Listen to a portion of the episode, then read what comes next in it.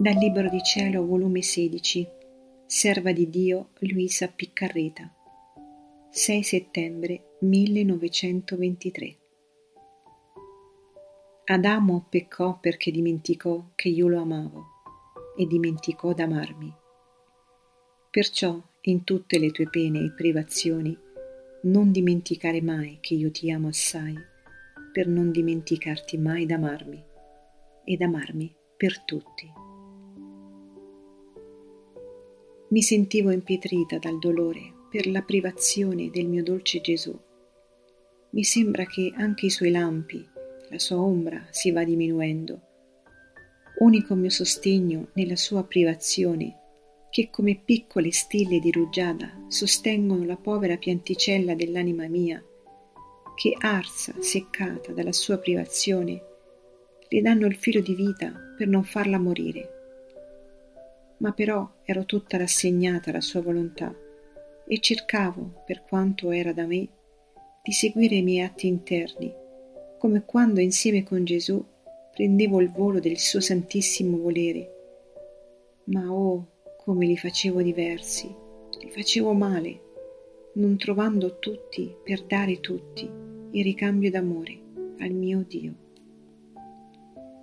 Ora stavo dicendo nel mio interno, mio Gesù, nel tuo volere unisco i miei pensieri ai tuoi, e siccome i tuoi pensieri circolano in ogni intelligenza creata, voglio che ogni pensiero attinga dai tuoi l'amore della tua intelligenza, per poter mettere nel volo dell'amore ciascun pensiero di creatura.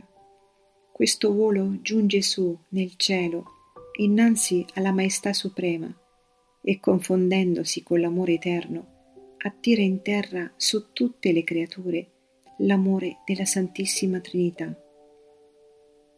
Ora, mentre ciò ed altro facevo, il mio adorabile Gesù si è mosso nel mio interno e sospirando mi ha detto, Figlia mia, tu non puoi stare senza di me, molto più io non posso stare senza di te.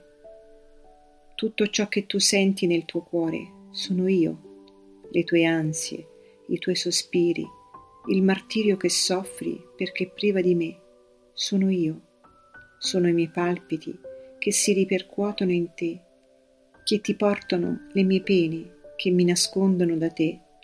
Perciò, non potendone più, l'amore, superando la giustizia, mi costringe a svelarmi.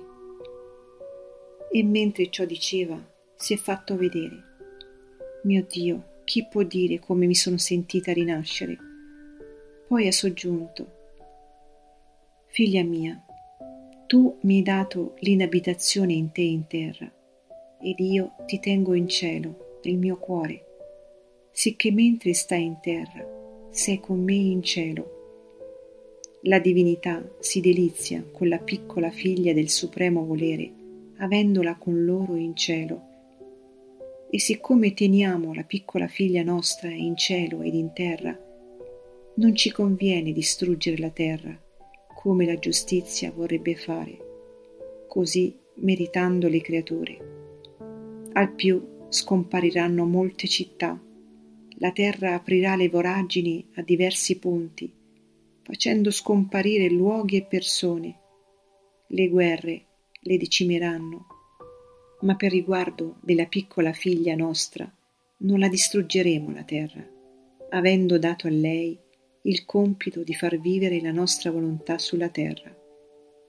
Perciò, fatti coraggio, non ti abbattere troppo nella mia assenza, sappi che non potrò durarla a lungo, a non farmi vedere.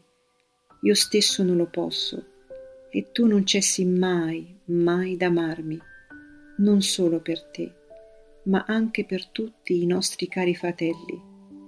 Difatti, vuoi tu sapere perché Adamo peccò? Perché dimenticò che io lo amavo e dimenticò d'amarmi. Fu questo il primo germe della sua colpa. Se avesse pensato che io lo amavo assai e che lui era obbligato ad amarmi, mai si sarebbe deciso a disubbidirmi. Sicché prima cessò l'amore, Poi cominciò il peccato. E come cessò di amare il suo Dio, cessò il vero amore verso se stesso. Le sue stesse membra e potenze si ribellarono a lui stesso, perdette il dominio, l'ordine e diventò pauroso.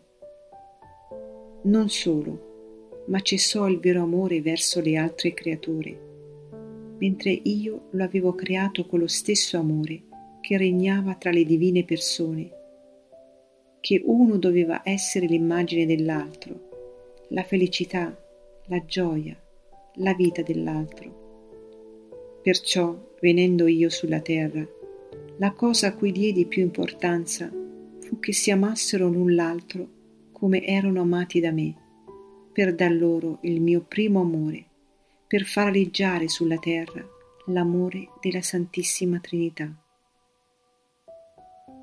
Perciò, in tutte le tue pene e privazioni, non dimenticare mai che io ti amo assai, per non dimenticarti mai d'amarmi, e come figlia del nostro volere hai il compito d'amarmi per tutti. Così starai nell'ordine e non avrai timore di nulla.